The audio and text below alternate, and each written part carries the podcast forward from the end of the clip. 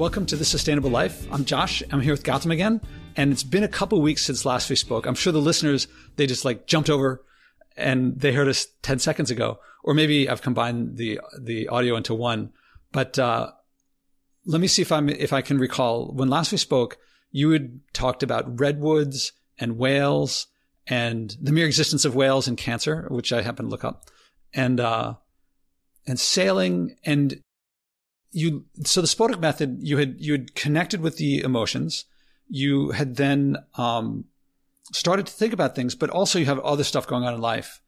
And you said when i said let's reduce it to a smart goal then you said let's uh, I, I, can't really do anything right now just because stuff is going on. And I, I didn't i don't think i said this to you but internally i thought most people when they say that they say i will really get to this.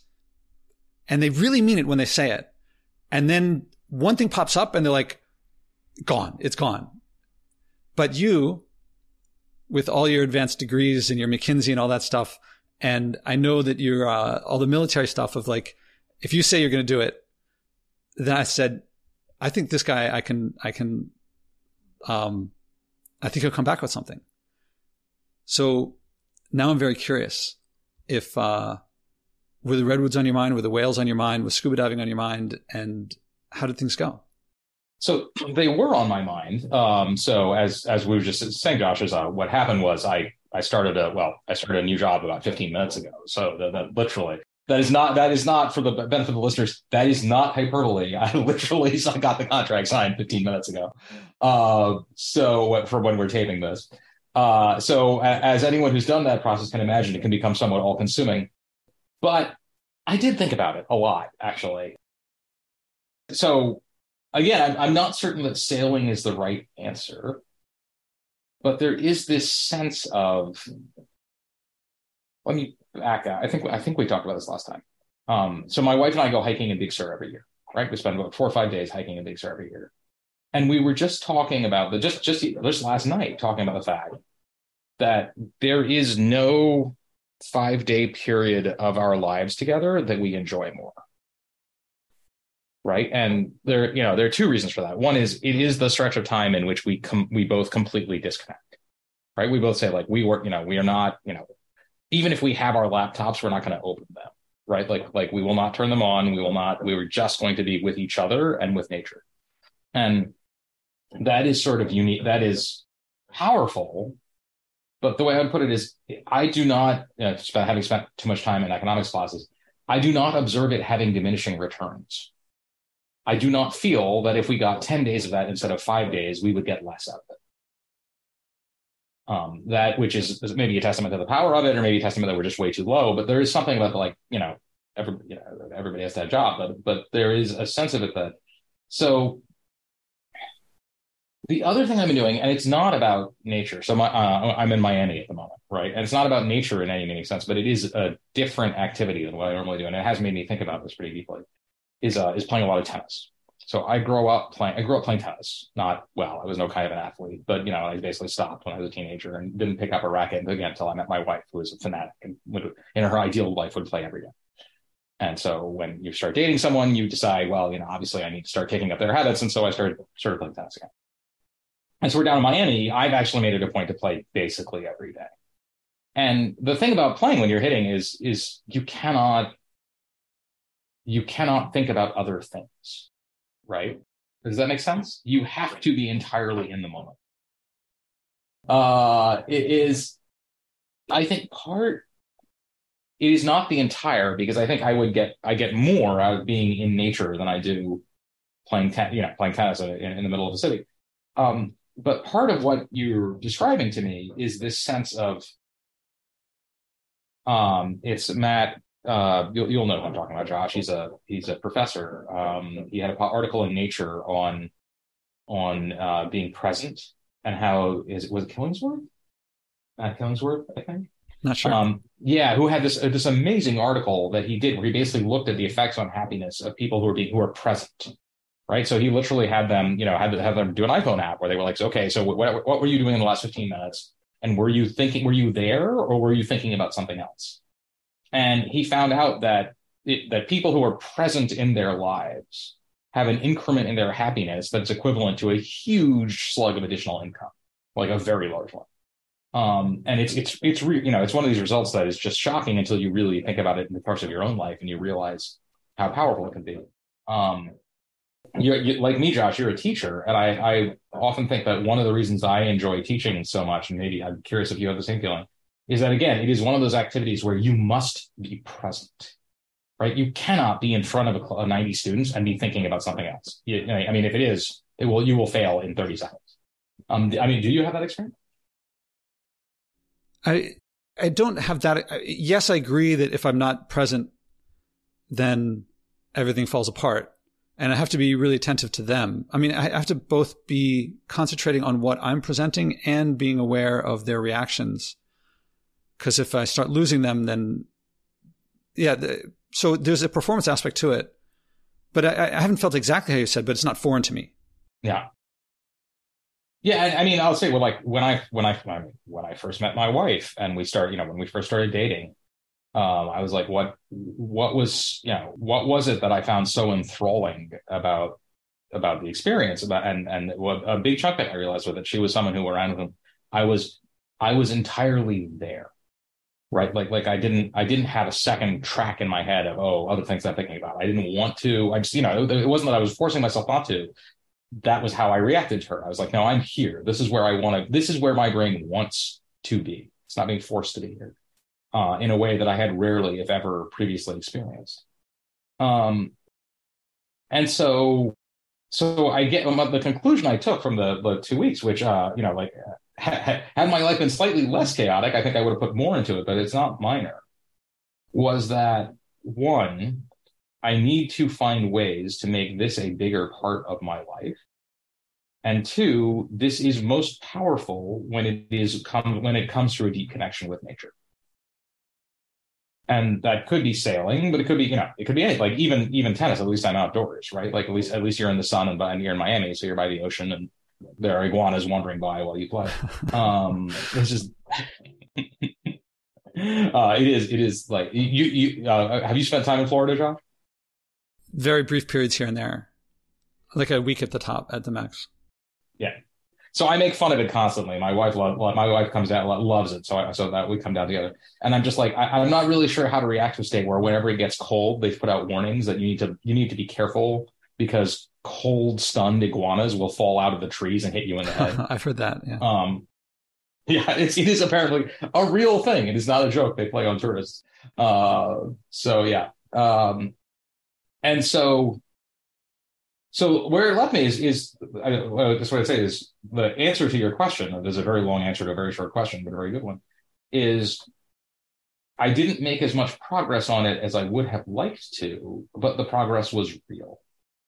Um, in that I'm not, I'm still not certain that sailing is the right answer, or I'm not still not certain what I'll be able to do in the, you know, given, you know, started the new job, but I don't actually know, you know, how it's going to affect my schedule. Um, but it did make me absolutely, you know, resolve that there had to be something. Um, let me, let me put this differently. Have you have you read um, uh, Adam Grant's Give and Take?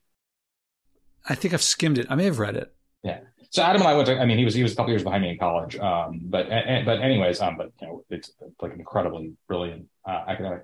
But one of the things stories he tells us about someone who has who, who gets burnout and realizes that the solution to her burnout is not to do less, but to do more right? That it is instead of saying, okay, well, I just need to cut back, she's saying, no, I need to do the th- things that give me energy as well. The burnout is being caused by things that are taking energy away.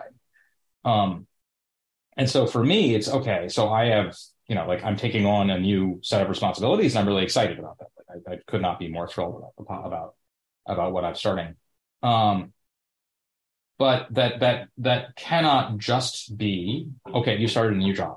There has to be something else added to my sort of portfolio of ways I spend my time that helps me to generate the sort of feelings and excitement that you described and that we talked about last two weeks ago.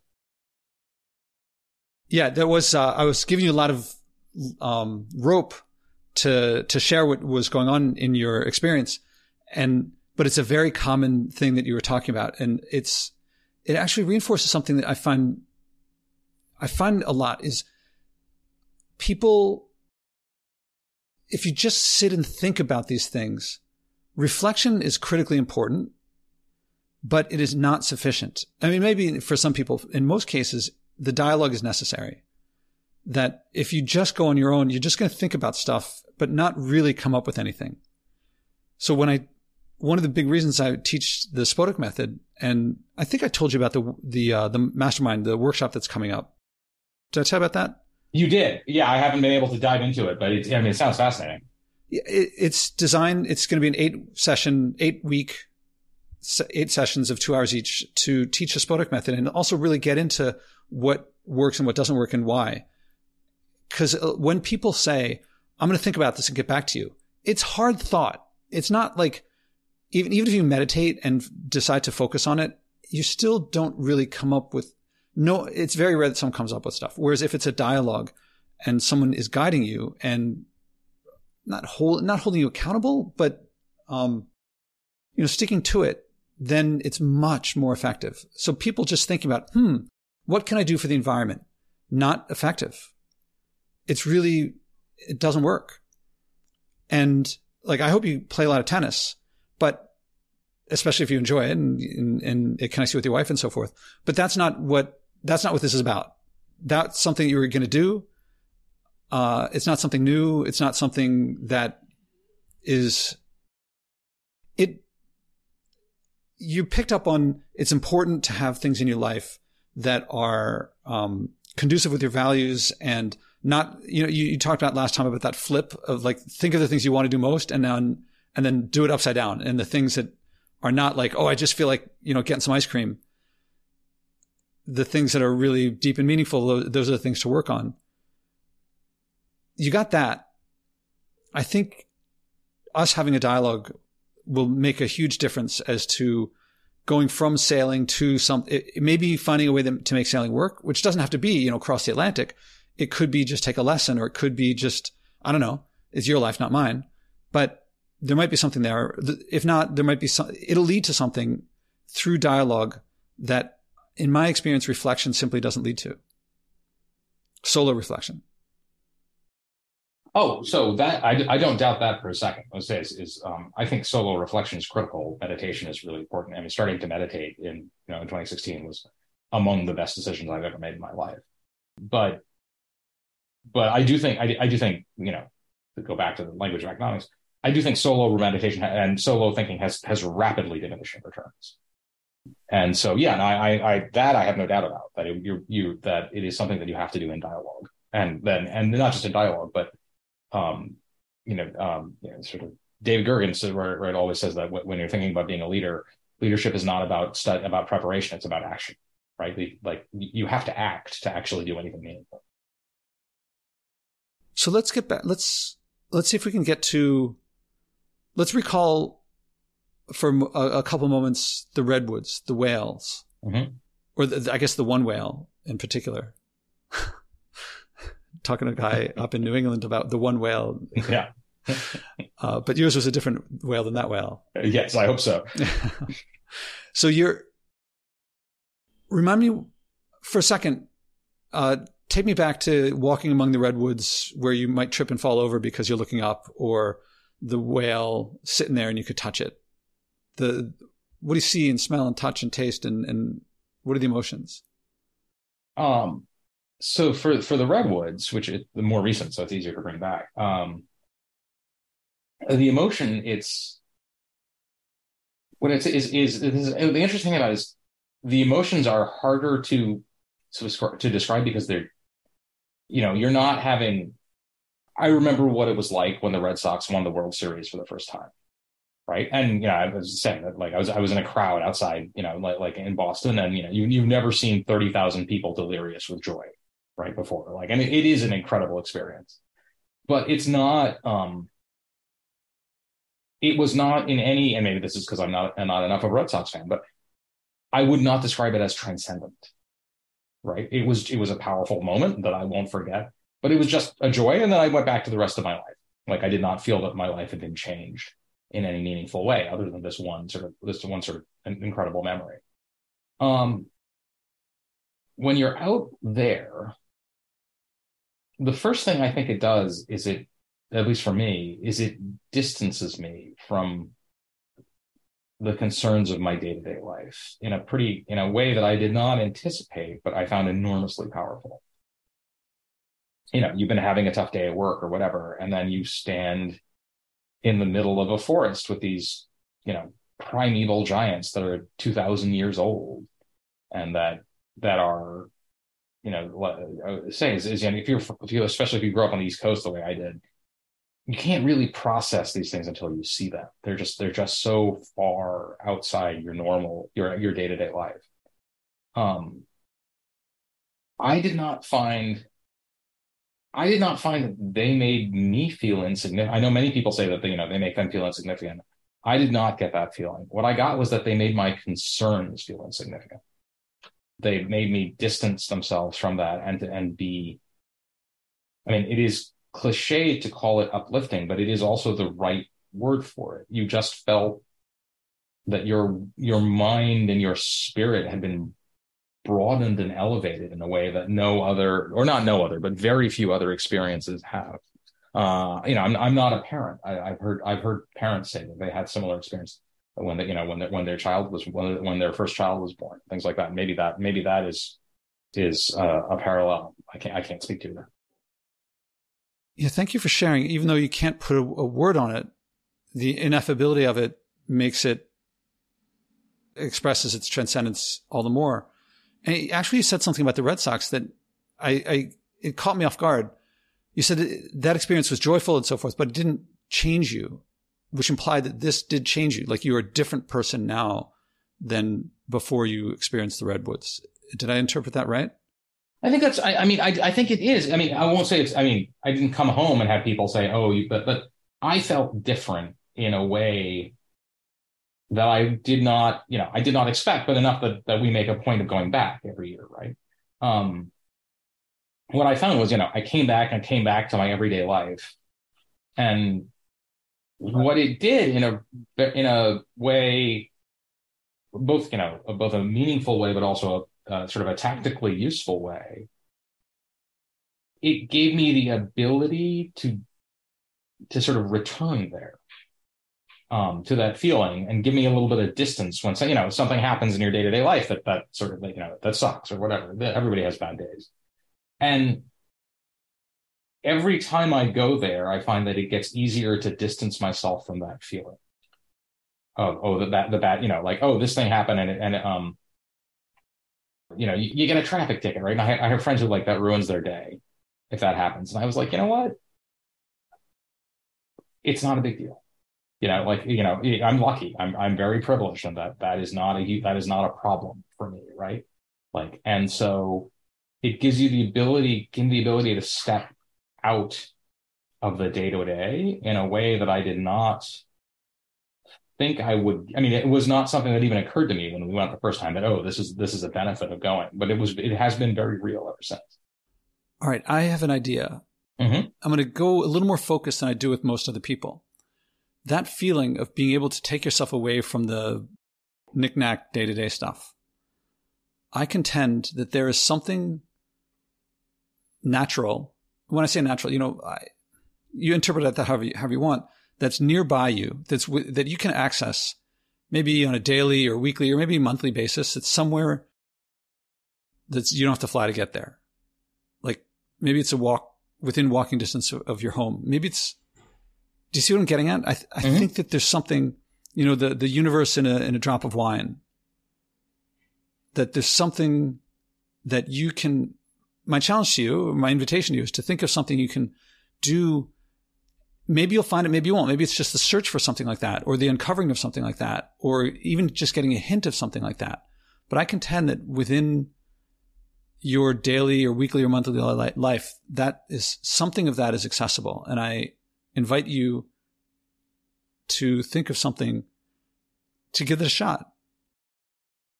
So so as you say, you know, like I actually I don't disagree. Um, in the sense that, in particular, I I, I kind of think of this as as almost like a jumpstart. Um, I think it was easier to access in these sort of unspeakably beautiful surroundings, but you know, I, most of the time, I, most of the time we live in, in Boston, and I get the sense to, you know, like, and you know, my, my I, I was not a hiker until I met my wife. She loves to hike, and then I started doing it because she did, and then I discovered that I love that I love it too. And I do think, you know, New England can be remarkably beautiful in the right in the right season. Don't you know? I, I won't I won't say you want to go on multi hour uh, multi hour hikes right now. And I think I had, we when we have done that recently, it has been easier to access that feeling because there was this base of oh you know when i did when we did go across the country that it, that that almost started like it is possible to experience this in nature in a way that you know you're almost forced to by the redwoods but it's not the only it's not the exclusive path if that makes sense. Yeah what i hear you saying is josh i agree. It's something i can do. Now would you josh please help guide me and and coach me into a smart goal so i can actually implement it that's what i heard you say yeah no i think that's right I, w- I think we should i think like the simplest thing would be, you know, my wife and I both love, you know, we both love to hike now. Like the simplest thing would be to say that we should commit, and I think I think she would enjoy this. Like one, we should do that once a month, right? We should spend at least one Saturday or Sunday, you know, a big chunk of that once a month outside, you know, work, you know, do whether somewhere somewhere in New England. So you're right, But we don't we don't fly to, and and trying to be in in immersed in nature in a way that it is still possible to be on, on even you know even on the East Coast. Uh, and as I say that to you, it's sort of striking to me that we have not done that given. That struck me too. I'm sure the listeners like, wait a minute, what yeah. are you doing with your wife? If not sometimes that. That's a rhetorical question because yeah, I think you're asking yourself the same question. I think. Yeah, I am. And I mean, and we, you know, I mean, we like, do we do that? Yeah. I mean, we, we, we do go hiking, but not, not with that, you know, when I think back over the last year, not with that level of regularity, because uh, which I I'm, i guess is one of the points of, of the method, is because it's just so easy for it to be ta- to allow the day to day to you know um my my you know my wife is writing a novel and she really wants to spend her she also has a full time job right she wants to spend her weekends on that and that's important like it's very important to her I'm I'm helping you know we're writing it together and and I told like I told her because this is you know it's it's her first book it's my third that one of the things you learn when you're writing a book is you got to give a lot of stuff up. Right? Like like like it's it is not actually something you can do without sacrifice that there that you you should look at every activity. If you're going to write a book you got to look at every other thing that you do and say can i do this or can i you know like do i have to do this or can i spend this time writing?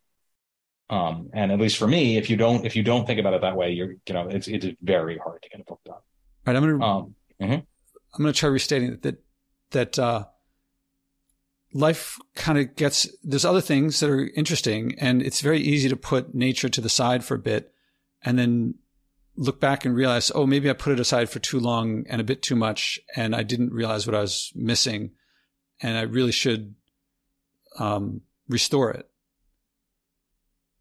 yes i no i think that is that is exactly right okay actually i'm i wasn't restating i wasn't saying that was actually talking about all of Western society for the 10,000 years. We got a little sidetracked with stuff. We put nature to the side and thought, oh, it'll always be there. And now we realize, oh, we're, so what, what's happening in your life is, is culturally what's, I said Western society, but it's not just Western society. It's like global society. Uh, but remarkable. That's what I was actually describing when I said, you. I said, I'm going to do this little trick. I'm going to talk about our world. Mm-hmm. And I bet it's exactly what's happening in his life. Yeah. So yeah. So I mean, I, I mean, certainly. I mean, I think so. It's it's straight uh, the way the from your phrasing. I it's it's started. Um, I grew up. One of my favorite books when I was a kid was Twenty Thousand Leagues Under the Sea. Yeah, Jules I don't know if you. I don't know if you ever read it. I may have. I forget. I mean, I know we talked about it in class, like in fifth grade, but I forget. So I read it as a child many, you know, many, many times, uh, and just uh, just, and just thought it was wonderful. Um, and still, you know, I haven't reread it since I was then. I should. Uh, and then and then fell in love even more with it when I read its sequel, uh, The Mysterious Island, and found out that Captain Nemo was an Indian, which I had no idea. Right, and the first book is not revealed. Uh, and I mean, now as an adult, I can go back and realize it's not revealed in the first book because Jules Verne didn't know that yet. He decided it. Uh, he decided that later, right? Um, but uh, but anyways, but as as an Indian American, it was sort of very powerful to me to have this mysterious, you know, brilliant figure be be an Indian. But the one of the things that is sort of stated in the book over and over and again is um is the inexhaustible oceans right? It was just assumed uh automatically that the oceans were so vast that, that, that there is nothing humans could do that would affect or deplete them.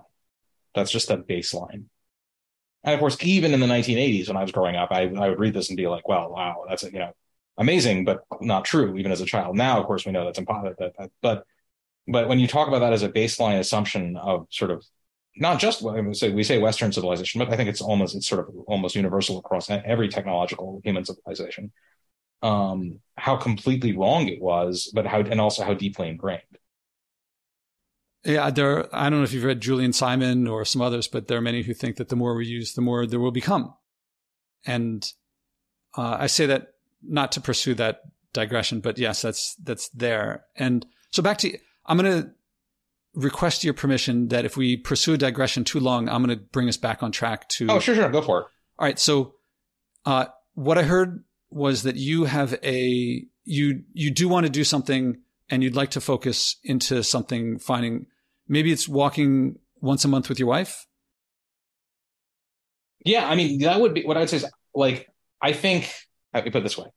I think if we did that and we committed to that, uh, in my wife's case, it would almost certainly be walking once a month when it's warm because she does not like cold weather. Um, like, I do not think that would be complete. Right? Is I think we could look at that and be like, oh, there's more we should can and should do. But I think it would be progress. Let me put it that way. I think I think we would both take a lot away from that and feel that it was the right decision. All right, let's go in that direction. And experience with doing this with many people has told me a couple things. One is that if you look for something perfect, the best route to it is to do what's available. And you will come back to me next time and say, on one of those walks, we realized what would really make this perfect. And then you may on your own decide to do that thing, or may you may commit to a next, to a next thing. But action is the next thing. I mean, reflection alone doesn't do it, as we've talked about. Dialogue with someone gets you to start, and then the doing teaches you more. And that's why this is experiential and not a written exercise. Mm-hmm. The other thing is that when it depends on another person, it's easy for it to fall apart. So I propose that you make it something that you do these walks. And if your wife joins you, great. If not, you still go on them. Something like that. And that might mean that you start earlier. Even, you know, when it's still too cold for her to go. And then she joins you Mm-hmm. And maybe you come back and, you know, if it was me and, and a girlfriend, I'd say, Oh my God, I found the best path. You know, I, I, took some duds, but I think this, I think I found the right one. So now it's good that you didn't waste your time coming out because now it's going to be great or something like that. Oh, and, um, and the last thing is, well, how does that sound? I mean, it sounds intriguing. Uh, um, it's interesting in that, uh, and so, so my wife and I are quite different in that she is like very she is she she sort of loves to do things on her own and i am sort of profoundly social. That for me you know like fun in my head enjoyable in my head almost essentially is, is almost a one-to-one map with doing things with people. Um but i think that would be uh, this is this what i say is i think that would be a good experiment. I mean do it with her. You just don't depend on her. Depend on yeah i didn't hear you talking a lot about the other people there when you were in the redwoods that seemed to be. Well, I'm always I'm, I'm always with her. So was it taken for had if you had the opportunity to go there, like if I could snap my fingers and give you an hour in the redwoods right now by yourself, would you take it? I don't know. Uh, maybe an hour. Uh, so I said an hour, yes. I'm not sure much more. Huh. Okay. All right. That. So then, if we're narrowing it down to or focusing it to you going on walks in nature. Uh, if your wife joins you, great, but if not, you still go. And my suggestion, I suggest that, uh, in my experience, it's just access to nature. It doesn't have to be immersion in nature. So when I, I my, my example, I'm in Manhattan, but there are these berry trees that grow near me in the spring. And when I'm eating those berries, jokes that I, here's a joke that I make is uh, I don't know how funny this is to people who don't know me that well, uh, so as some of the listeners might not, but nuclear bombs could be going off in the distance, and I'm eating these berries. I'm like, everything's good in the world. I know uh, there because there's something intense about the experience. It's so yeah, it's just such an amazing. I mean, they're just overwhelming the the joy and the fun. I feel like a little kid. I feel like an an emperor could not get riper than picking it him or herself. So there's nothing. It, it could not be better for anyone than picking the berries and putting them in my mouth myself. It's like this is the pinnacle. This is as good as it gets. Like this is this is the top possible experience of nature. I mean, you know, redwoods are different. I don't know how they taste. I don't know if you can fit one in your mouth. God, I hope not. so the berries have certain advantages in that in that direction. So to me, now I'm still in Manhattan. There's still buildings around, and I don't know if you can hear the siren off in the distance right now, but that's still happening. So that's why if you force yourself to immerse yourself in nature, you spend you may spend a lot of time trying to find just the perfect state park or whatever uh, which I think will come faster if you simply aim for access to it rather than immersion in it. Because, you know, my experience, like I talk about these things and someone else tells me about, oh, here's where some other berries are, or here's what's other, and you know, it, the more I do it, the more it's easy to do more of it. Mm-hmm. No, I, th- I, I mean, like intellectually, that doesn't surprise me, but I, I just, as, as when you say it, right, it makes it totally makes sense, and it's this question of how you um, and I, I, think this this is why the method is so powerful right? Because it is a set of practices that get you to overcome the activation energy that that makes it harder to get to the to, to do these things.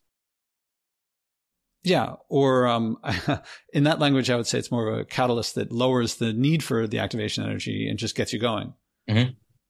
and yeah because one of the things i've learned from this podcast from doing this with hundreds of people probably thousands by now if you count the workshops and things, is that everyone's got it in them. We all, I mean, to me, it feels like we evolved in nature. We evolved for trees and bubbling brooks to appeal to us more than uh, concrete, which doesn't really quite fit into anything. And so I don't have to, I don't have to try to force someone to do anything. I, all I have to do is tap into what's already there. And most people it's so far that anything is something and uh, they're so far removed from it that it's once they start getting it back then it starts it, builds on itself. Also the farther we go from it the easier it is to to pave it over more. Which is why i don't care for things like articles that say here's 10 little things you can do for the environment which implies you don't want to do it and reinforces the systemic uh, goal of uh, it, it, says it's on the other side. It's and the whole view of the travel industry is is where you are sucks. It's better over there, and that allows us to litter where we are, and then tolerate litter at the place where we go because that's not really where we live, but where we live, that's where we get away from. Whereas in my world, I want every place to be. I want to maximize the joy and connection everywhere I, that's where I've come to. I wasn't like that before. I was before like I grew up in Philadelphia. Give me a cheesesteak. I don't care about anything else. When I'm eating this, uh, it's I'm not stating it perfectly, and I have to remember when I'm on the podcast to not just casually throw stuff around without full explanation.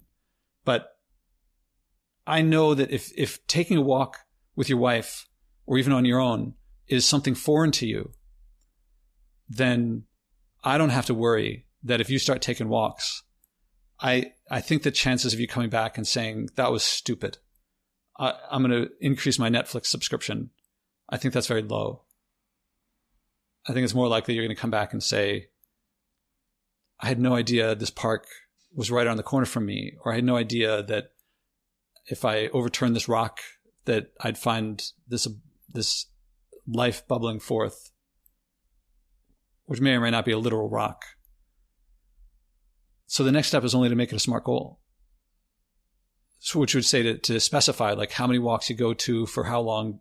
So that if I ask you, how did that experience go? You could have a meaningful answer. And, you know, I don't know what the answer will be.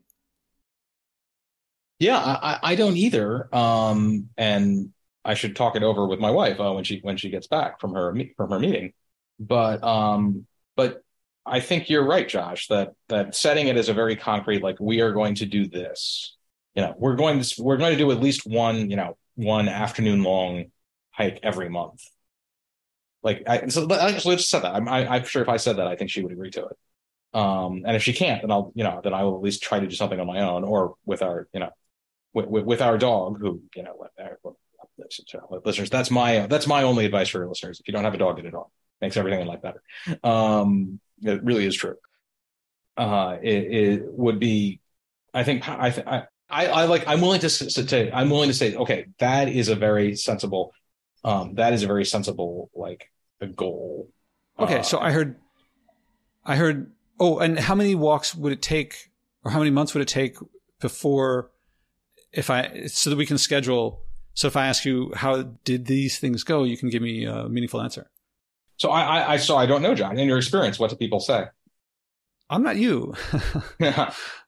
Uh, I mean, it's got to be at least one, and I would guess it doesn't have to be a million. So somewhere in there, and I suspect that you may take more than one a month. Uh, I mean, like I would hope to. I think, but you said, yeah, you said a minimum for a month. Yeah, I think it would be. It's important to set a floor, right? Yeah. Um, uh, why don't we say, you know, why don't we say, uh, what, what is it? it's it's it's uh, it's March now, right? So why don't we say four months? Okay. So before we hang up, but after we stop recording, we'll get out the calendars and set a another conversation for four months from now. Mm-hmm. And in that time, there'll be either at least four walks, afternoon long walks with your wife, if I heard right. Or if she doesn't go for it, then there'll be some minimum that you do with the dog without her. Yeah.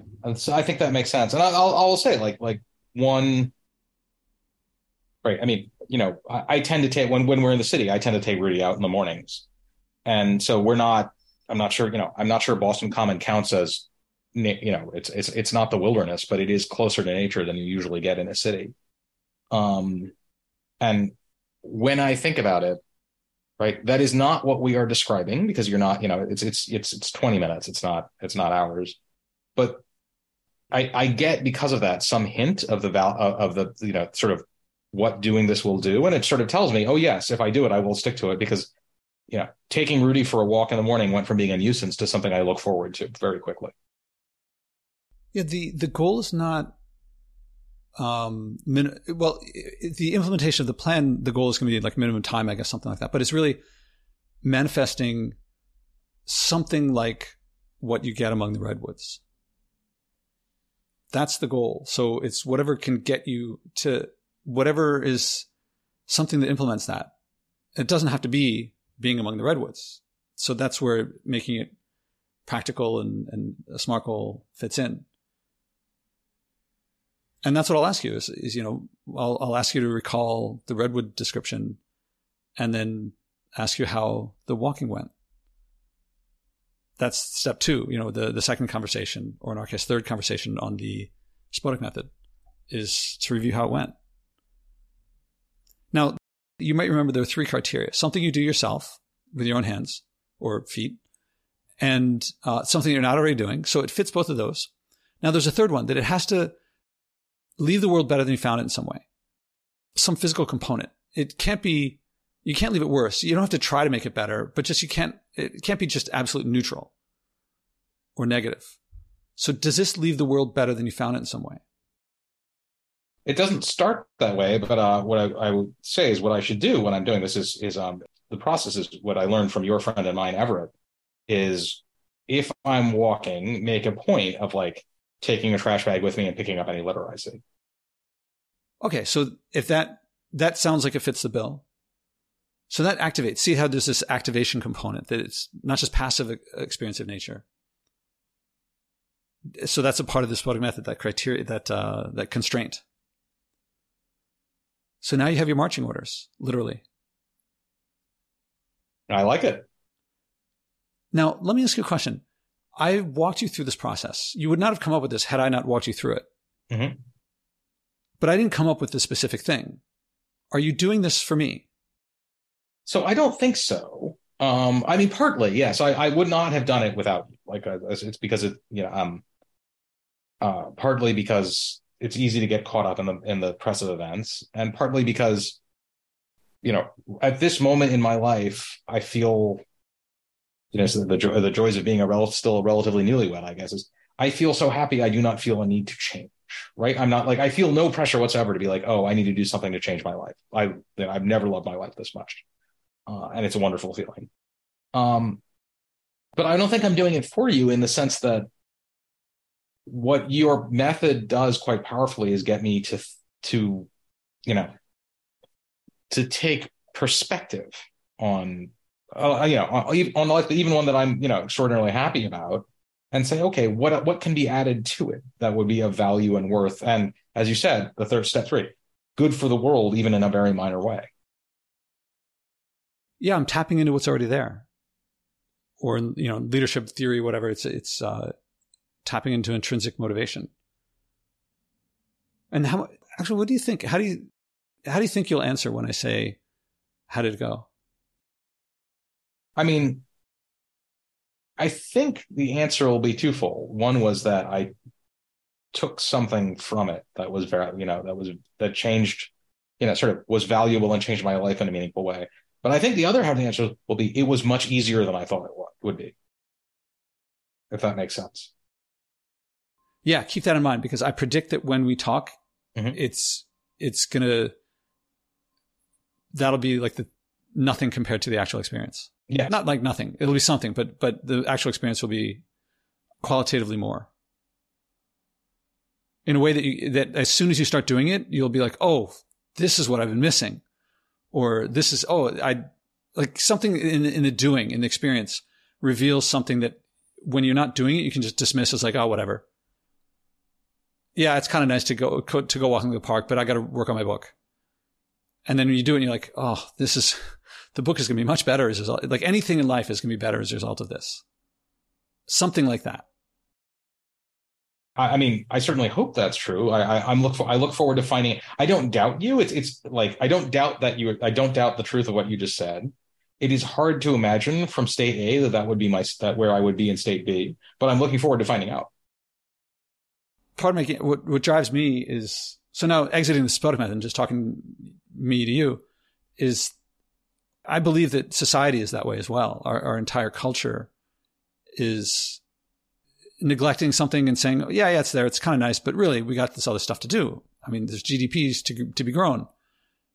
And then we don't realize how much we're casting aside and I, I, say this as someone who you know started a company and built it up to eight digit valuation and hired people and operating all around the world. And while I was doing it, I was like, do I? Re- does the world really need this? And I was like, yeah, of course, because free trade is benefits everyone. It, it, improves the world. I can take for granted this is making the world a better place. And now looking back, I'm like, I was really neglecting something important there. So it's interesting. I mean, I'll say so. You know, my my family's from India, right? And I, uh, have you ever been to India, Josh? Yeah, my parents met there, and uh, my sister was born there. Oh, wonderful! I had no idea. Ahmedabad, mainly in Gujarat. And so, I had no idea. And I, I guess what I'm saying is that is that you know the the level of poverty that you see in like Indian villages is something that you know Americans who have not spent time in India or parts of Africa basically cannot process. Right? Like it is not. It is essentially something we can't even imagine. So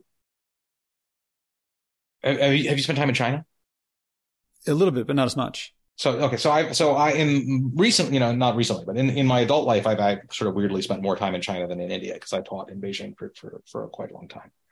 Um, both the Indian and the Chinese environments have been like brutally degraded, right? Brutally, brutally degraded to a level that, again, is something that Americans I think can barely process. Um, the Chinese, you know, like this is not in any sense making excuses for the, you know, the dictatorial behavior of the Chinese government.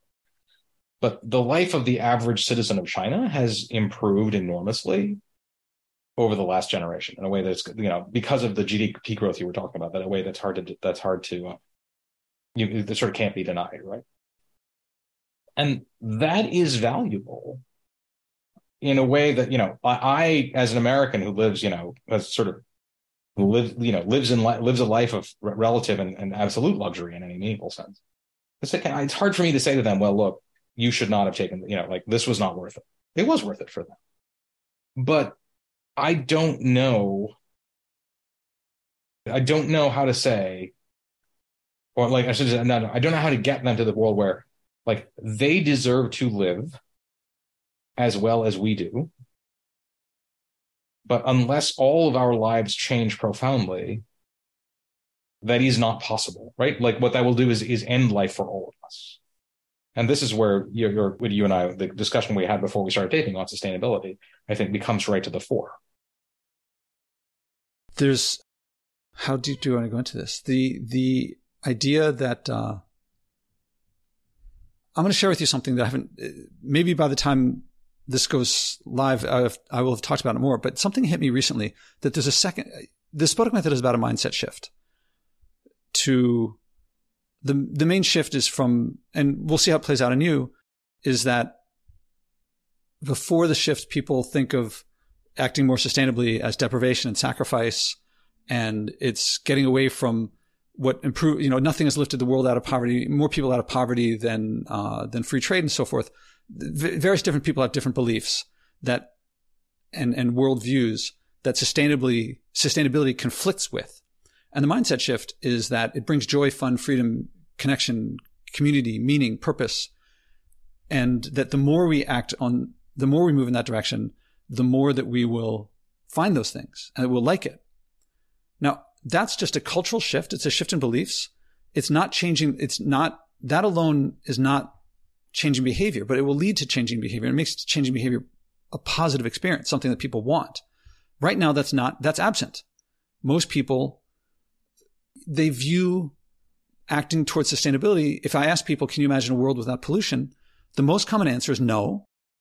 The next most common answer is a mix of either uh, reverting to the Stone Age and everyone's dying at 30 and mothers are dying in childbirth and, and it's, uh, if you get a cut, you're going to get gangrene and, and die or get it amputated and there's no anesthesia. Or it's some post-apocalyptic Mad Max hellscape.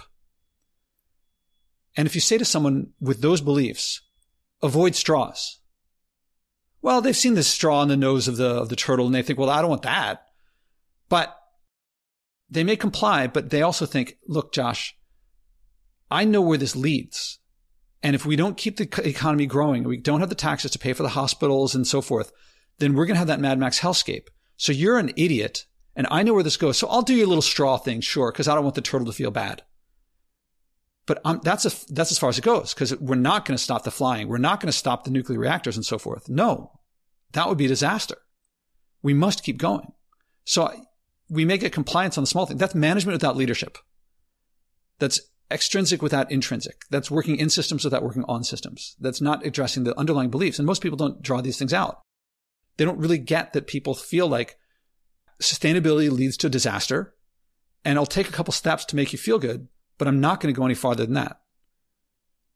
Now, something that I haven't realized lately is that, first of all, those beliefs, there's a lot of beliefs there that if, if left unchallenged, they just reside in your mind. It's like, these are, these are beliefs. I mean, the, like, this is the reality. I mean, antebellum, people just thought, I mean, if you grew up with slaves all around you, you just thought, well, they just want that. That's the way it should be. It's kind of hard to put yourself in the mindset of like, why would we have slaves? But if you grew up with slaves all over the place, or you were a slave, like that's the way it, you know, you don't question it. Because I was talking to a guy, now I'm digressing, but I was talking to a guy who wrote all these books on, on, um, uh, Jim Oakes. He's been on the podcast. And I asked him, and he's written books on, on the anti-slavery politics and abolition. Um, and I asked him, just because someone has a different color skin, why do they think that person that they get that the person's a human? Why? I mean, why not just, why during, could Frederick Douglass at some point not just say, look, I, am going to claim you as a slave? At, at least as a rhetorical device. And he was like, Jim pointed out to me, like, it's very difficult for us to comprehend how obvious it seemed to white Americans in 1850 that blacks could just be owned. Now, if you go back 10,000 years to when other slavery was around, slaves were like conquered. In, the, the biggest source of slaves was, was war. And I think that if I kept, if, if I defeated you and you had the option of either being a slave or I kill you, you'd probably choose slave. It was maybe compassionate. I'm not sure. I'm guessing at this, but it wasn't the institution that it became in the American South. But by the time it became an institution in the American South, everyone was like, slaves just have always existed. It's just the way things are. And black means slave. End of story. The flipping around of like a black owning a white was like, what? That, that's like inconceivable. And I, I'm still wrapping my head around how inconceivable it was or how what, what seems inconceivable to us was completely obvious to them. And our beliefs about growth and things like that are just unbelievably part of reality to us.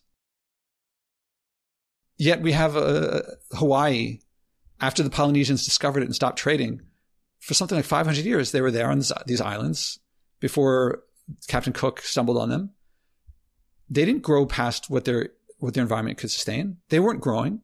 And an economic theory that says you must grow has to face that there are many. I mean, Hawaii is just one of many, many examples that didn't grow and they did just fine. And I dare say I'd rather be in Hawaii then than Hawaii now. I mean, my friend lives there and he was just talking about this big gas leak and all the pollution and so forth. And anyway, uh, there's lots of things that we just feel like it's just that way. There's no other way. And we start pulling at the string and the whole sweater comes unraveled. But we don't question it. I forget if I've, I, I don't know how far off I've gone from where we were. So I'm not sure either, but I think it's fast. So back up. So I, I was talking with my wife uh, a few months ago, right? That I was the, one of the greatest tragedies, like in all of human history, is when you read stories of the first European explorers who came to the United States, uh, the North to North and South America, and they talk about their experience of nature, right?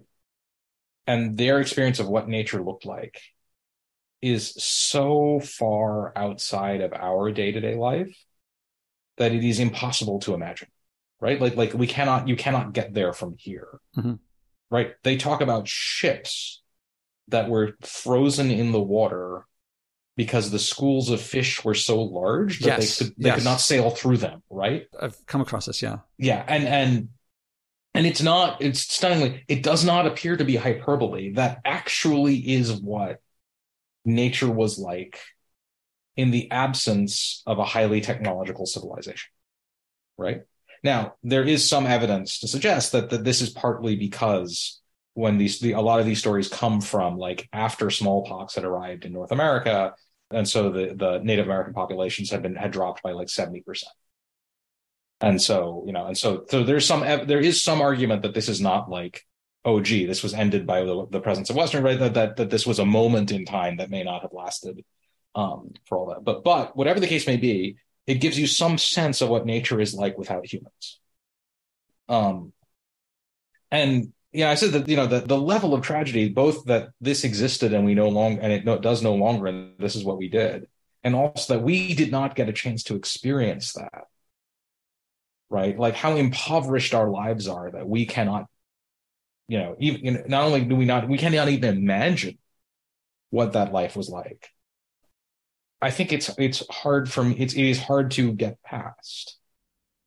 Yeah, more than we can't imagine it. We, the more that we push it away, the more that we rationalize and justify that that was a good idea, and eventually the rationalizations, justifications become not only do we believe them, they also become our culture well, so I find it fascinating that you say that, Josh, because um, so um, Harvard Business School tradition, and it is an odd tradition, but you know I believe in tradition, so there you go.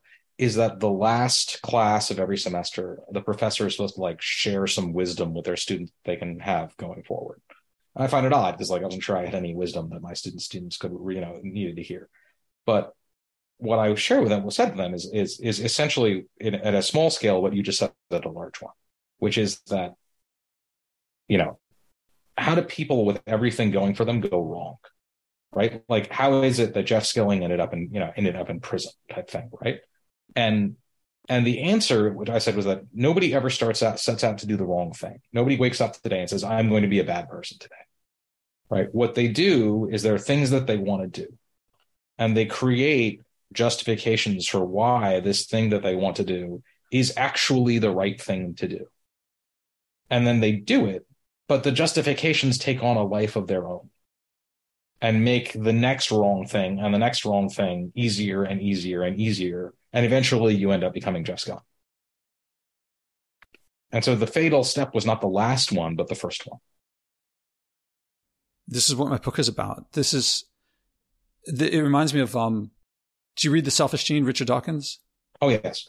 Do you remember there's a part, I got I'm, I'm in the process of looking this up. The, there's a point where he's talking about how cells there were unicelled creatures and then multiple cell creatures and there was sexual reproduction. And, at one point he says one cell had a, like one reproduce, some way of reproducing. I forget. I have to look it up. One got big and the other got small. And I'm like, okay, sure. That makes sense. And then he goes, and thus began male and female. And I was like, well, that's a tiny little change. And I was like, oh, it makes sense.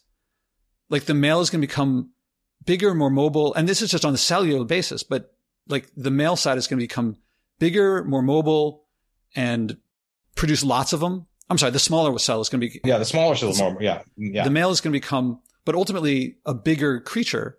Mm-hmm. And, but it, the other, the bigger cell has, is less mobile and therefore, but also has the advantage of it knows its offspring is its. And so all the stuff between, and, and you know, there's going to be like male seahorses, I think, are the ones that take care of the young. So there's, you know, evolutionary niches that are different, but generally, and I was like, wow, that little difference, that tiny little difference led to all the male femaleness of all the plants and animals in the world. I was like, wow, that's crazy. And then, cause lately I've been thinking about this difference. And I got to look this up too. I think most or I think indigenous cultures tend to have a feeling, tend to have a practice of don't take the last fruit leave some for others and leave some for the fruit, the, the plant to reproduce. I contrast that with, so one belief is don't take the last one, or not belief, but practice. The other is eat all you want and then take a little bit, if you want more, then take a little bit from someone else. And I think the former, from the, from the view of the latter, the former looks like, well, you get less stuff. There's more to be had. So it looks like depri- deprivation. And it's actually, but in the experience, it's for the, the person in that culture, it's disciplined, but the result is actually abundance because now the world has lots of stuff. The other one looks like you get more, but the result is scarcity because you're always taking from each other. And the world becomes more scarce because you're taking everything. Now, the second one also leads to, well, if I want more, I got to make more.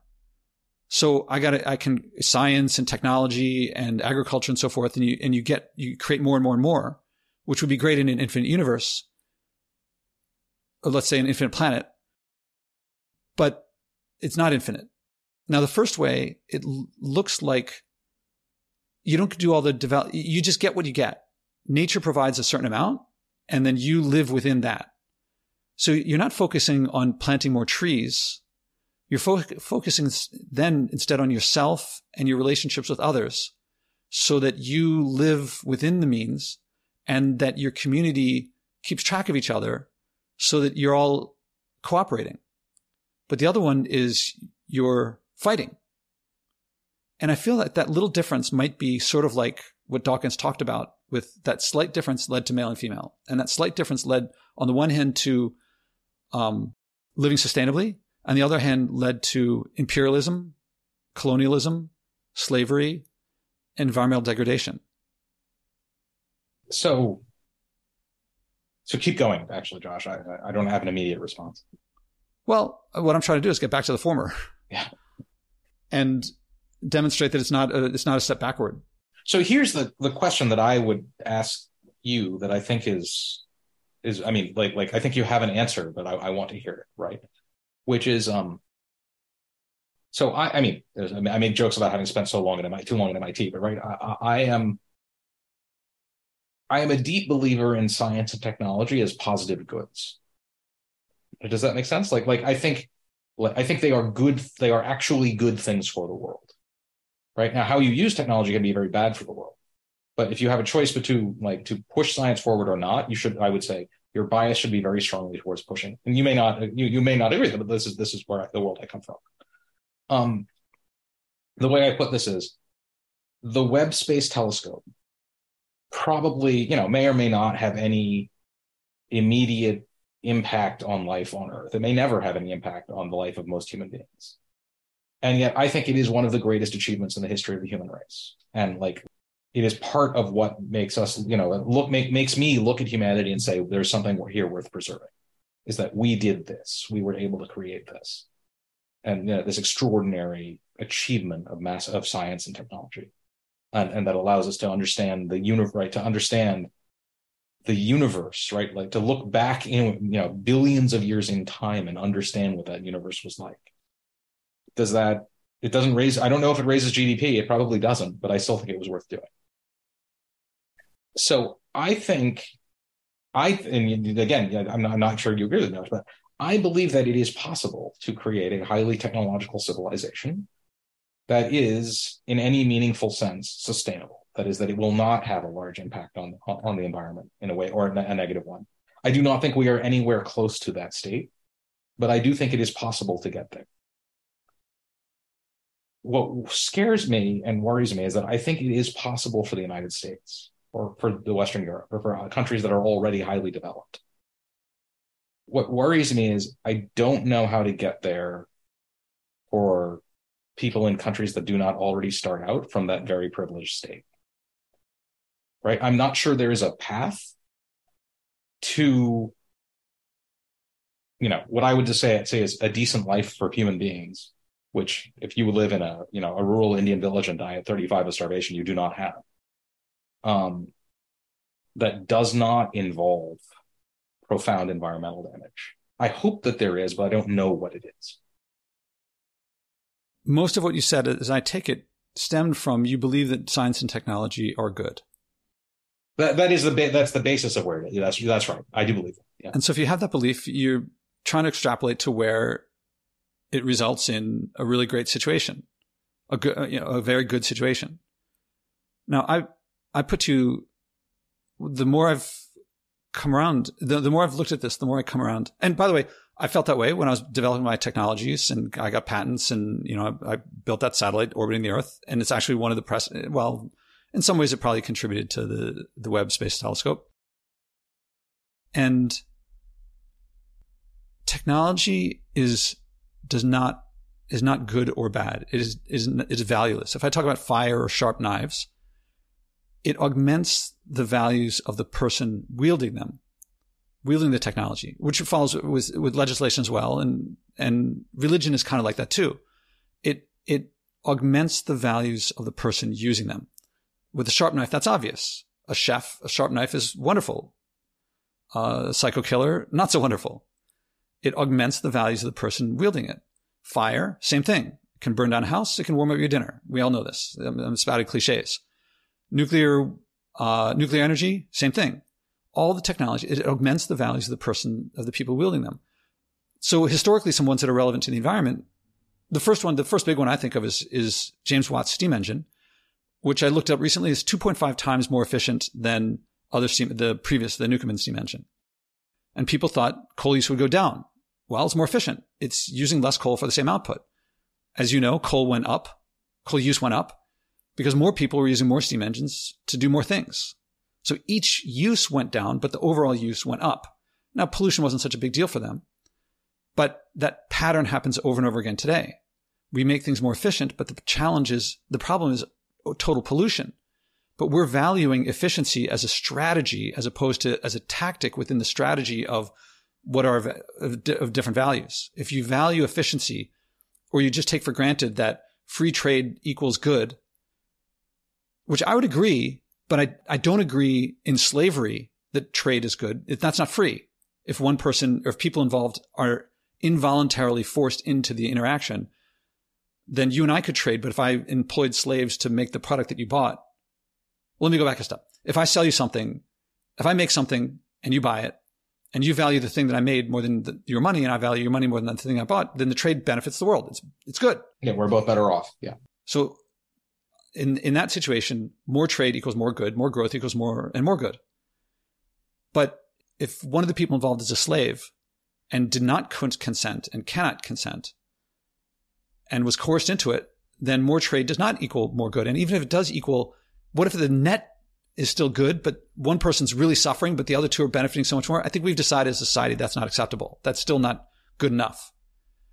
And I would say if, if to make my product, I pollute and I can't keep that pollution on my property, but it gets into the whole world, I would contend that's a similar situation where more trade does not equal more good. And we have not yet decided, well, what if it, if it's a net good, but someone's really, really suffering, but the others are really benefiting? I, we haven't looked at that as a society in the way that people in the United States in 1860 and so around then were getting. So there's another situation that so more trade doesn't necessarily more trade if people involved are forced and coerced into it and are suffering from it is not necessarily a good thing.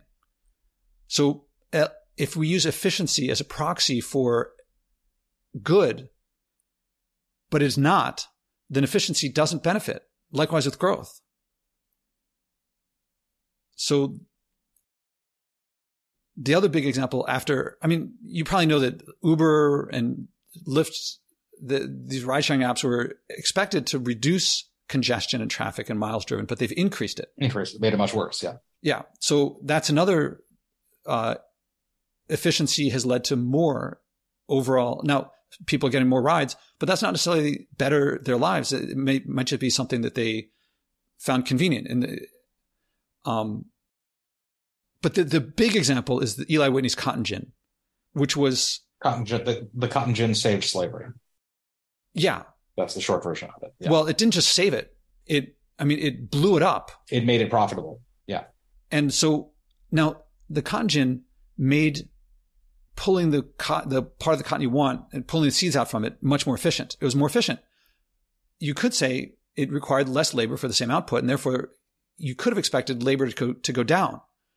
But the people who owned the gins didn't value less labor; they valued more profit, and so they it they bought more and more of them and planted more and more cotton.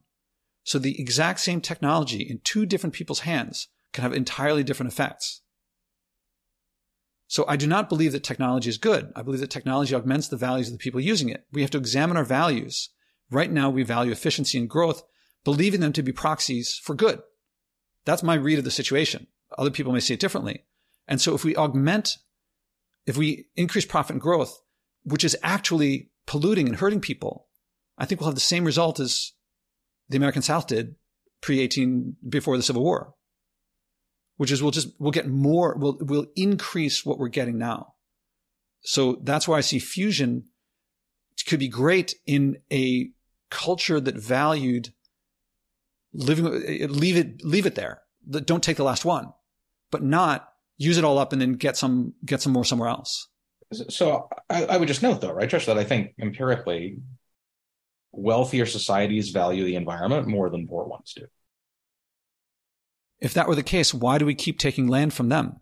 From who? Why do we keep taking resources from them? And why do we keep giving our waste to them? I think it looks cleaner, but looks can be deceiving. So, I mean, you could just like, so I, I would say looks cleaner is the beginning of the, is probably the beginning of the process, right? Um, we, we, I sort of make, we sort of make jokes about charismatic megafauna, but it's actually true. Um, people seem to have you know, if you can use save the polar bears as a reason to get people to save the Arctic, that's a win, right? Even if it's even if they should be caring more about saving the Arctic than saving a particular Arctic species. I don't mean look good. Um, I mean look good here, but worse in there. I mean, if we take a factory from here and put it in China, it looks good here, and we've wrecked China. I mean, I'm grossly oversimplifying. I have to be careful when I say this. Okay. Let me, let me say it more precisely. Yeah. If we take a factory in a place with high regulation that keeps things clean and we put it in a place with low regulation and it's cheaper, then it will pollute more for the same output. And the net effect on the earth will be to lower its ability to sustain life, even though in the place where the factory was moved from looks cleaner.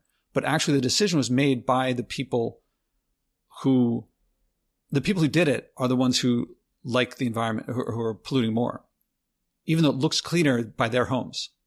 So, so I agree with that. I think that that that's a that's a real concern. I'll, I'll just say, I mean, so I mean, right? Like there is there are empirics on the extent to which the United States is offshore carbon pollution, and it turns out it's a lot less than we thought, right? So, but I agree with you entirely that that that, that everything you just said, I agree. I agree. um, I, I'm what I'm what I, but I'm still saying is okay, but if you are a poor a Chinese peasant laborer, and you say the price of you right getting you know getting a a, a objectively much better job and creating a you know getting a chance to educate your children and things like that is that environmental degradation. It is difficult for me a person who you know has all the things that chinese peasant labor would like to have to say they're wrong right that is a hard thing to say it might be true but it is not something you and i should do should do lightly there wasn't poverty before all this trade we created poverty and then said, let's, and what created it, we'll use that to fix it as well. So, so I, I got to say, I, Josh, I got to strongly disagree with you on that. Like, we can look at what we, you know, we, we can have pretty good data on what life was like for, say, the average Chinese peasant in 1600. And it was awful. I'm not talking 1600. I'm talking 50,000 years ago. So, I mean, so 50,000. So then, I mean, 50,000 years ago, to the extent that there wasn't poverty, was because people didn't understand there was an alternative. But no one, either you nor I, would choose to live that way. People who are, that's why, amazingly, the, the day that I started, that I unplugged my apartment from the electric grid, I read Sebastian Junger's Tribe, which recounts mm-hmm. many other cultures look at our culture. Many of them get on board, many of them are assimilated, but many of them, why do, why do indigenous cultures still exist today? when I grew up, I, I thought, well, they're living in the Stone Age and no one said it outright, but implicit was because they're so stupid and ignorant and we got to go teach them. But that's not their perspective. Their perspective is, and I'm not saying we have to live like them. I'm not saying we have to revert to live in the Stone Age, which is grossly not what I'm saying. And it, people jump to that because we're used to living in a certain, like we live thinking it's progress or regress. Those are the choices that one sucks. This one's awesome. And if you, you know, there's a clear line showing better over time and worse backward in time. But then they look at us. There are many of them who look at us and say, if I were to live like you, yeah, I see the science and technology and so forth. But for me to go there means I have to give up equality and community and freedom. And that's not worth it. We, if we judge them by our projections onto them of our rationalizations and justifications that we've taken to be truth, yeah, that looks terrible, but that's not what it's like for them. Like people often say, Josh, you don't understand. Nature's trying to kill us all the time. You step out of the, the womb of our, of our society and nature, there's like viruses and, and, and, um, predators and things like that. Then you go to them and they're like, nature is, is warm and, and sustains us and is plentiful and abundant. It's not dangerous but we tell ourselves that and then we believe it. Now, what I'm not saying is we have to revert to that. Yeah. I love science, but to me, science is, is, is about the beauty of nature and it's not necessarily creating technology. So I think eh, when you go from a hunter gatherer society to an agricultural society and agricultural to modern society, the connection, the knowledge about nature drops precipitously at every step. We know nothing about nature compared to what they know about nature to a culture that lives off of it. So our science is, if you, if science is lab coats and PhDs and, and published papers, well, we do more of that. But if it's understanding how nature works and systems and things like that, we're terrible. Well, I, I, guess I would say differently is um, I think we're a different we than they are. So I know nothing about nature compared to someone who lives that way. But we as a collective we don't know everything they know about living in that environment, but we know many, many things about nature that they do not. And they know many things that we don't. And the practical effects is that we're wrecking it and they're not. So I actually, so I actually kind of disagree on both of those fronts. Um, so the one is that they're not is like, I think the more that we have studied the impact of sort of non-technological human societies on nature, the more we have learned that we vastly underestimated them. Um, so I think that they had impacts on the natural world to such an extent that we've, you know, we like I, th- I believe that, for example, there is non-trivial evidence that the Amazon rainforest, that large portions of it were essentially created, as opposed to an artifact of a purely natural world. Um, we certainly know that the American grasslands were created, right? They are artificial. They are as artificial as Manhattan. Um, so that so so that like that's a big statement about how different the world is. Okay, I, when I said wrecked, yeah, we are lowering Earth's ability to sustain life, and they were not. So Earth can sustain fewer lives right now, as a result of our uh, uh the past couple decades, than it could before. So I mean, if by that you mean all forms of life, that is true. If by that you mean human lives, I don't think it's true. Um, We're not living sustainably right now. Take away the non-sustainable parts, and we we collapse. So that's true, but I mean, like, so that's not sustain. Can sustain well, life. Well, so I mean, this is it's. I, I, I say this. This is a much. It is, I think, a complex question. So, right, there are eight. What I mean, I think the human population is eight billion right now, right?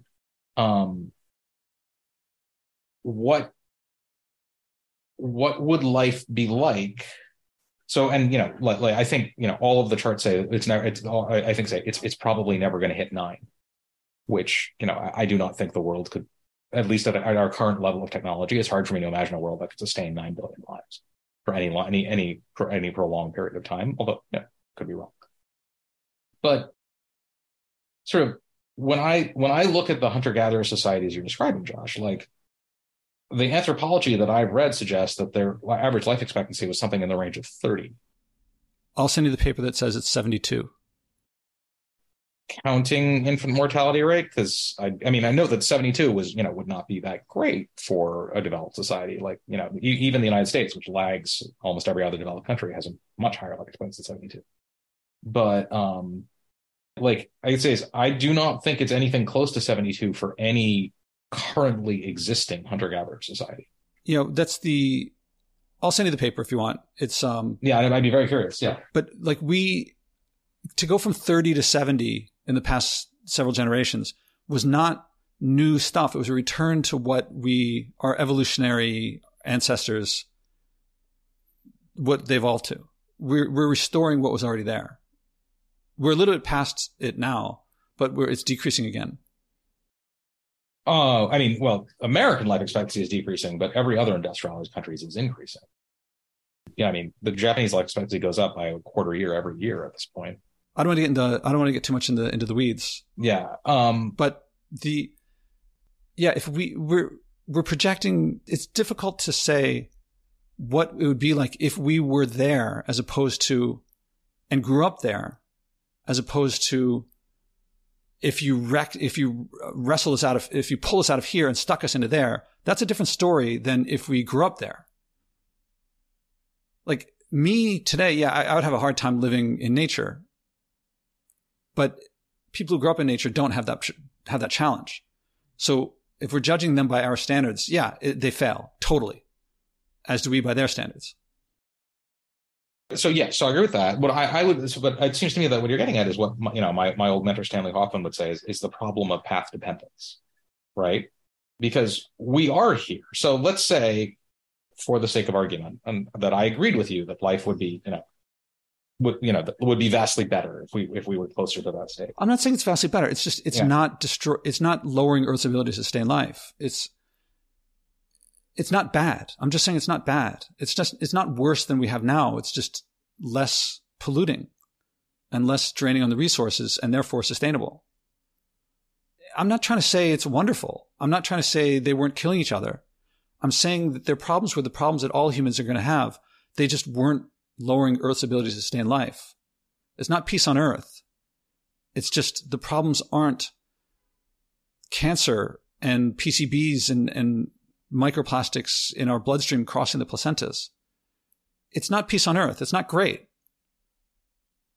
It's just not reverting to the Stone Age. And for that matter, for whatever they, ha- I'm, I'm not saying I want to revert to that either because I had to look this up. But before we started polluting, here's some things that we came up with anesthesia, antibiotics, democracy, all of arts, all of culture, all of sports, religion, all of those things came after or before we started polluting. So we don't have to give up any of those things. We don't have to give up vaccines. We can still have those things. So, Josh, so I'm, I'm just going to push you on that a little bit, right? Like, anesthesia is a product of the late 19th century. Anesthesia goes back. Uh, alcohol was used as an anesthetic a long time before. I mean, like thousands of years ago. Well, yes, but you know, anesthesia in the sense of that that you would be willing to you to actually undergo surgery for is is quite you know like like where, where you are not screaming in pain is a very modern phenomenon. Yeah, I'm still saying we can keep we can still pr- make progress. We just don't need p- to pollute to do it.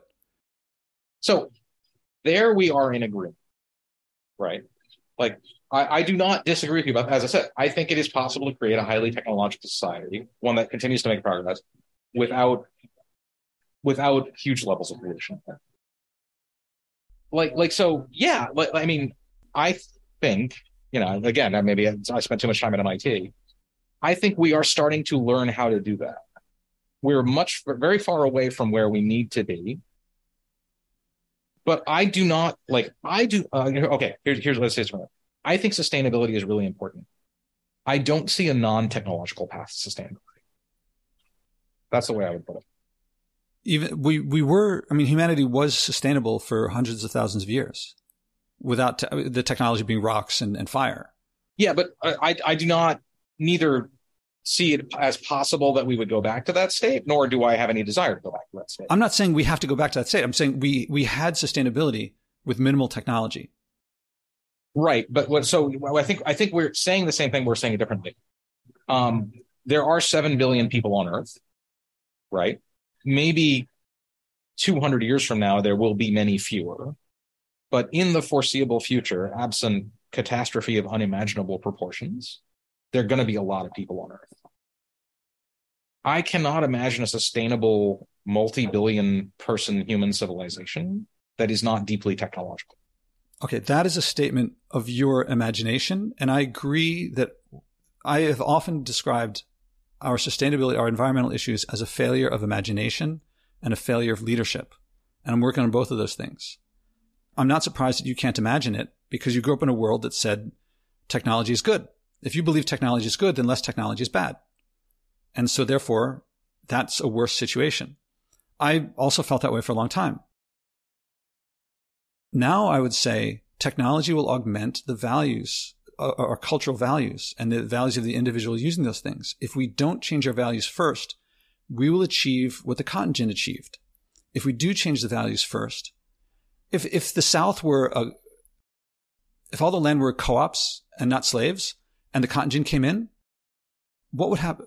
That would I could see that. I've never now I'm I'm playing this out of my head while talking to you, and I hadn't even actually thought of that. But what if there were cooperatives, farm cooperatives? I'm not talking communist stuff. I grew up in in my parents helped form a food co-op in Philadelphia, and I think it was a very capitalist thing because there's contracts and everyone owns their share of the organization, and it's and it, but the the profits get distributed through the owners, which is everyone, and the net effect is much more delicious produce and a lot less doof. And so I grew up belonging to a food co-op, and to me, a co-op means the place where you have cheaper, more delicious food, and the supermarket is where you get the stuff that is the sugar cereals, which we weren't allowed to have anyway.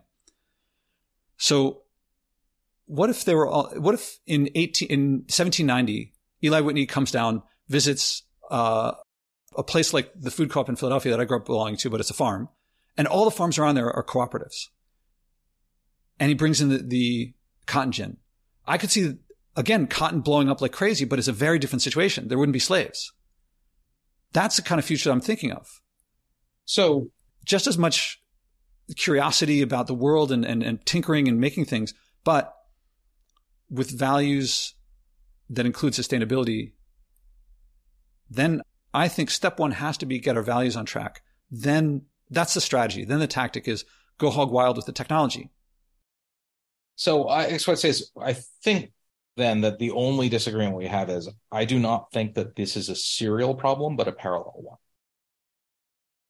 one. Um, and I do think that technological improvements can help with this process. So, for example, on our first date, my wife and I had, this is this is the way we talk to each other had a conversation, which was what what is the thing that our grandchildren will look at us and think of us the way we think of our well, you know, not literally ours, but our metaphoric grandparents who owned slaves.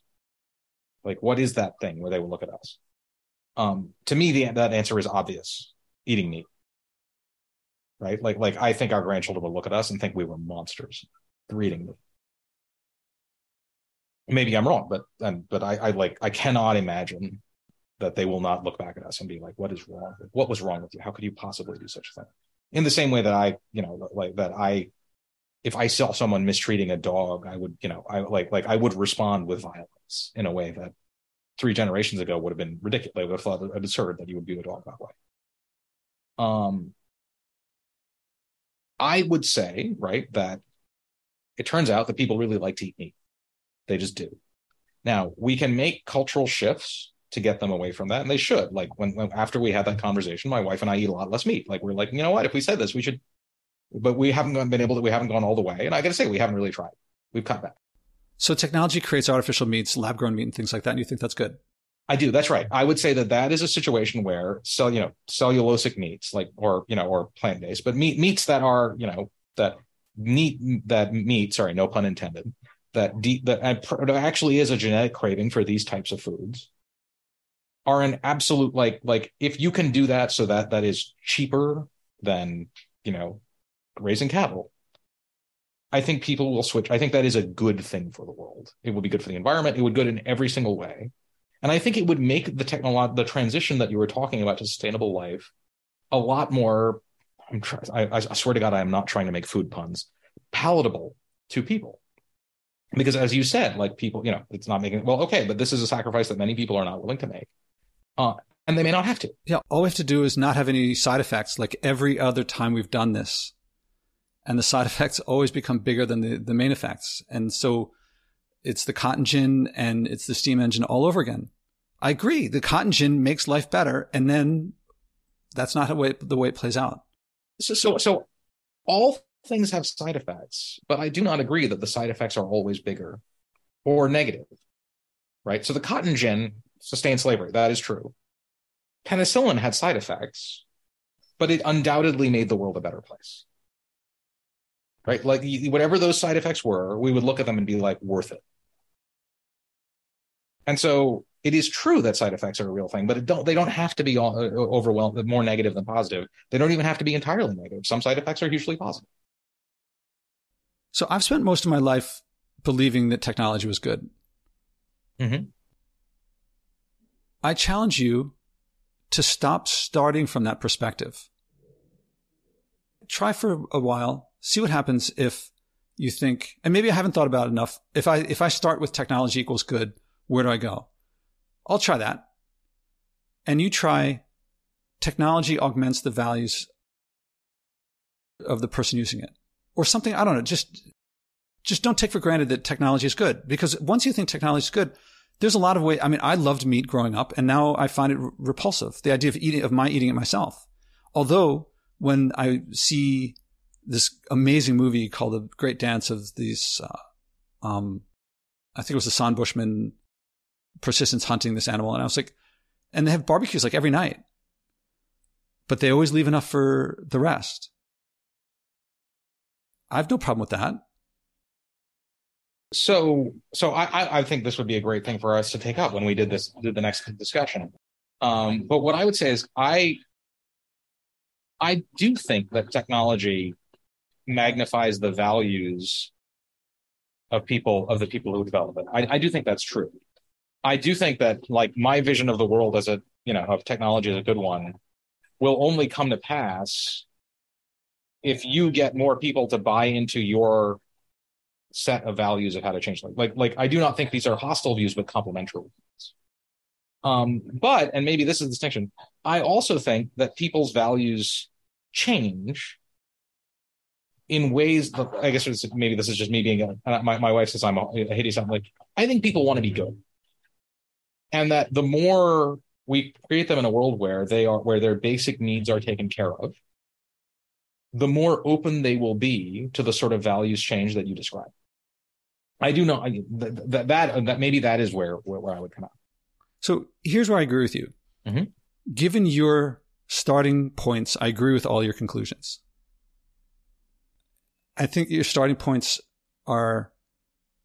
I don't go with. I don't. I don't. Yeah, I, I think you see what I'm getting at. Yeah. So so so uh, so I will take on your challenge, but I'm gonna I'm gonna flip it or flip flip flip my own to you, Josh. Is uh-huh. Set you know well you know what what, what, what did we decide? There are eight billion people on Earth now. Um, yeah, you said seven at one point, but it's a little over eight, as I understand. Yeah, I think the number's eight. Yeah. Um, you can see how old I am because in my head it was because it was seven for most of my life. Um, yeah. Actually, it wasn't seven for most of your life. It was for most of your life. It was well below seven, but below seven. Well below seven, but yeah, but it was seven for yeah. It was for times my life. Um, given normal life expectancy, and you know birth rates and things like that, even as we see birth rates dropping and things like that, fifty years from now, there will still be between seven and eight, you know, somewhere between north of seven and under and, and sort of south of nine billion people on Earth. What would a world, you know, how would how my, my challenge to you is how could you support all of those people in a lifestyle that, you know, I would say is, you know, minimally acceptable or better than that, because people who have a lifestyle that's much better than minimally acceptable will you know will literally not metaphorically fight to not fight to have it not get worse. Without you know a world that is fundamentally underpinned by the sort of massive technology that we're describing. We'll have to leave that as an open thing now that we'll we'll have to come back to because i'm about yeah. I, the battery's very low on my computer. I, I, think that would be a great thing to come back to next time we talk and do this stuff. Now i have thought about this a lot now i would i would state it as a mathematician would say it is if it's possible, what would it look like? But you, if you start with assuming that it's possible in a mathematical proof, you often get answers that not often, but you sometimes get answers that actually it you, you have to prove existence 1st mm-hmm. in mathematics. So it may not be possible. Yeah. So, but I mean, if it's not possible, then then I mean, right? Then we have a problem because like because there are this many people that's why I'm doing what I'm doing. Is and that's why. Well, I value this conversation because you're you're clearly stating without losing your shit and uh, what a lot of people feel and when they they lose their shit when they say it and this is very valuable to me to to talk it through because uh it seems like there's obvious answers, but we'll have to wait till next time to get to them. I, I am open to being persuaded, so I, am I'm, I'm very much looking forward to hearing them. So, anything to wrap up with for the audience before stopping recording? Uh, only this, like like um, uh, J- Josh and I met for the first time uh, in December like 30th or something like that. So I just want the audience to know, like we have had, you are hearing probably 80% of the total conversation we've ever had. um and and like how valuable these are for me. So i, I and just how much i've taken away from them is just extraordinary. And i hope like like i hope that the audience listening both gets the some of you get the chance to have them but that you're also taking them away because what what you're doing here is really remarkable. Josh i'm honored and flattered and uh and can't help but leave it there. Thank you Gautam. Thank you how many people are bringing a message of joy from what everyone calls saving the environment, but I call the future? Step by step, this podcast is creating a culture of joy, community, and connection around sharing and acting on our environmental values. Again, there's no profit in buying and wasting less, but we'll all love our lives and relationships more when we do. I can use your support. Please donate at joshuaspodek.com slash donate. Again, that's joshuaspodek.com slash donate.